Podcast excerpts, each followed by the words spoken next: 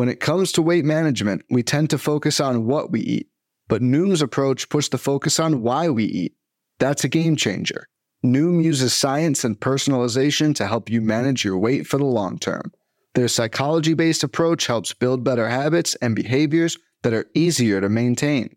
The best part? You decide how Noom fits into your life, not the other way around. Sign up for your trial today at Noom.com. That's N-O-O-M dot com to sign up today. Welcome to the First Pitch Podcast, brought to you by PitcherList.com, your daily morning podcast, updating you on everything you need to know to win your fantasy baseball league. Here's your host, Jake Crumpler. What's up, fellow fantasy managers? Welcome back to another episode of the First Pitch Podcast brought to you by PitcherList.com. My name is Jake Crumpler, and as always, I'm taking over for Bubba as the host of the weekend editions of the podcast. You can follow me at Jake Crumpler on Twitter and can find all of my work at CrumplerBaseball.com. Let's dive into everything baseball related from Friday, April 14th. We had a full slate of 15 games, and we'll start it off as always by going over the transactions, injuries, news, and notes from around the league. Always, we're going to kick it off with the injuries. The first one is third baseman Yoan Moncada of the Chicago White Sox being placed on the 10 day IL with lower back soreness. The ensuing move is Eloy Jimenez being reinstated from the 10 day IL. The team also claimed Nick Solak off waivers from the Seattle Mariners, so we won't see Yoan Moncada for at least 10 days. It doesn't seem like that serious of an injury, but we do get Eloy Jimenez back in our fantasy lineups. In terms of transactions, the Giants extended Logan Webb. This doesn't really have any fantasy impact on Webb, but it's cool to see him stay in the Bay where he is from. The contract he received will cover the next five years of his career and will net him $90 million, and it buys out three years of his free agency. In terms of news, Masataka Yoshida, an outfielder for the Boston Red Sox,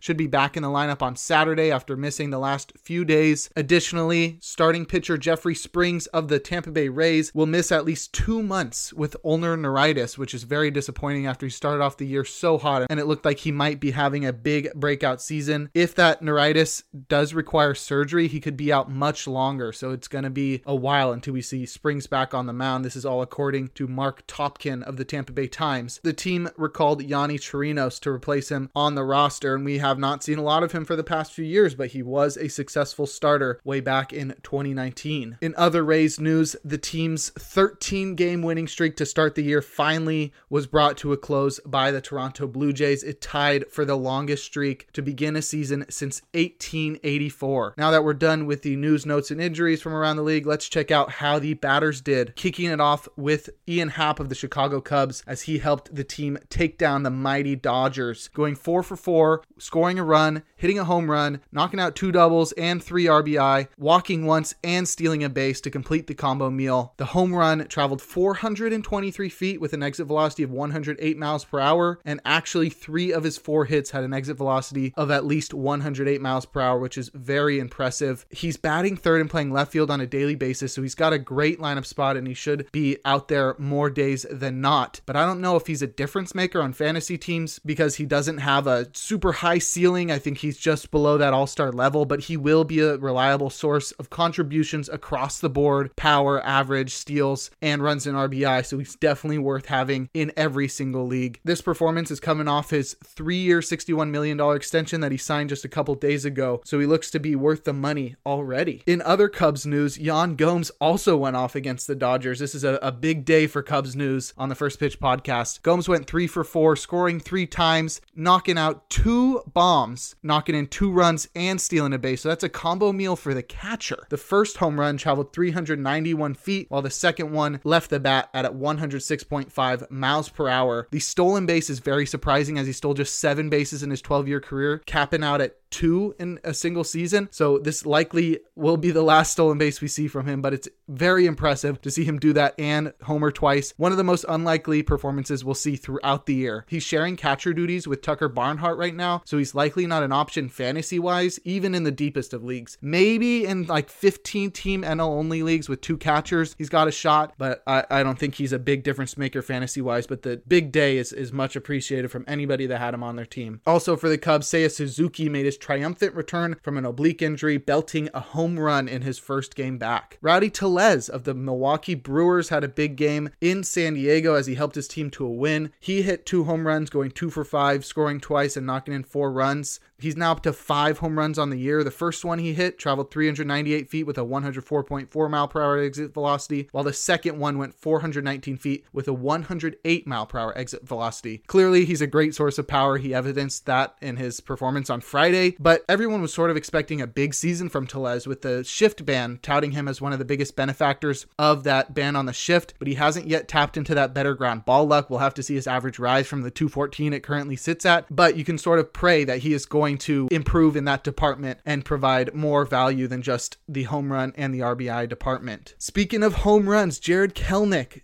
taking on the Rockies, homered in his fourth straight game, going two for four, scoring twice, adding a double, and knocking in two runs. The home run traveled 414 feet with a 107.4 mile per hour exit velocity, and it seems like Kelenic might finally be breaking out. He has an incredible prospect pedigree as a former number one overall prospect, and surprisingly, he's still only 23. If he does finally break out, this could make the Mariners lineup super deadly if this is the real breakout for Kelenic. Definitely somebody that should be owned in every single league and to ride out while he's doing this. This could be a huge season for Kelenic. Speaking of young players, Anthony Volpe of the New York Yankees belted out the first home run of his career, leading off the game for the Yankees. The home run went 394 feet with a 99.8 mile per hour exit velocity. He also walked once. It's been a pretty disappointing start to the season as he's batting just 171, but he has stolen three bases, so he does have a lot of speed. But I think the batting average will be a struggle for him all season. He batted like 250 in the minors last year, so that's not his strong suit. He's still just 21, so it's going to be a bit of an adjustment process throughout the year for him, but he should be able to turn it around and have a pretty successful rookie season as he has a great lineup spot leading off for the powerful New York Yankees lineup. Elsewhere in New York, Francisco Lindor had a massive game in Oakland, helping his team to the win, going two for three, scoring once, hitting a home run and a double, and knocking in a whopping seven runs. That home run traveled 439 feet with a 106.6 mile per hour exit velocity, and those seven RBI tie career high.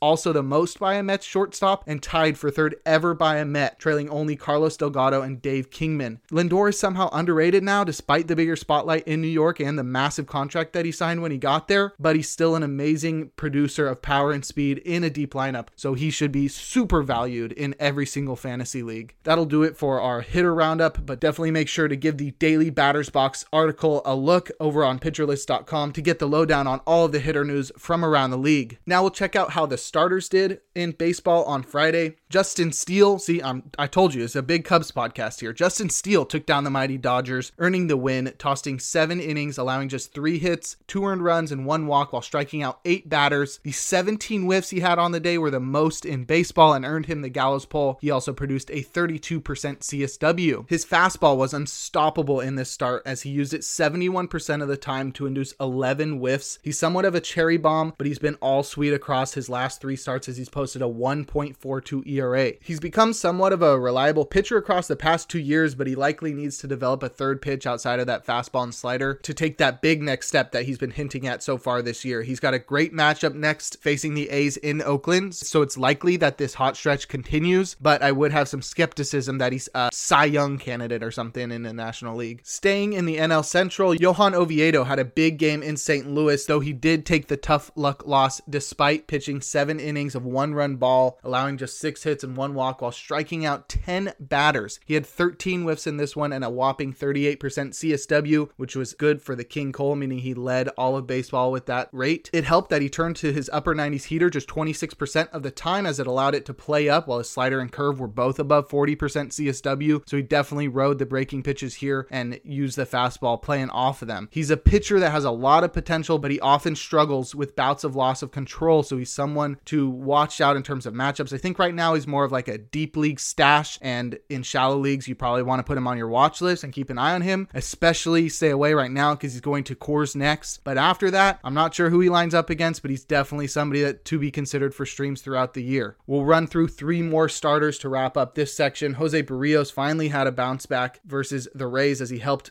break their winning streak. He tossed five innings, allowing just four hits, no walks, one run while striking out six. He had 10 whiffs and a 31% CSW. I'm a bit skeptical that this is him bouncing back after he struggled for such an extended period of time, but it's a good sign. However, he does face the Astros next, so that'll be a real test of where he's at. Also, in that aforementioned Cubs game, Noah Syndergaard went off despite the losing effort. He went six innings, allowing just six hits, three runs, two walks, while striking out nine. He had 16 whiffs and a 35% CSW. We have not seen that kind of swing and miss and strikeout stuff from Syndergaard since he's returned from his few years of injury. So I'm not sure this is a new level for him. He doesn't have the velocity back, but if this is something that he can consistently do, get strikeouts with, with the whiffs backing it up, I think he's somebody to keep an eye on. Lastly, Brady Singer had a tough matchup in Atlanta, though it was weird. He tossed five innings, allowing 10 hits and eight earned runs, which is terrible, clearly, but he also didn't walk anybody and struck out eight batters. He also racked up 14 whiffs and a 36% CSW. So it's a bit of positive and negative there as he had terrible results, but the underlying stuff and the strikeouts are great. I have a feeling he's probably just living in the zone too much. He's also somewhat predictable, being that he's a two pitch pitcher, but the underlying metrics metrics bode well for his future performances. Don't take this as a sign that you need to drop him. But if you want analysis on every single start from Friday, check out the Plus Pitch podcast and also Nick's daily starting pitcher roundup. We'll finish up here by heading over to the bullpen and seeing how the relievers did, starting it off with the relievers that recorded a save. Emmanuel Clase got one, Jhoan Duran got one, Jordan Romano got one. He now leads baseball with five saves. Kenley Jansen got one.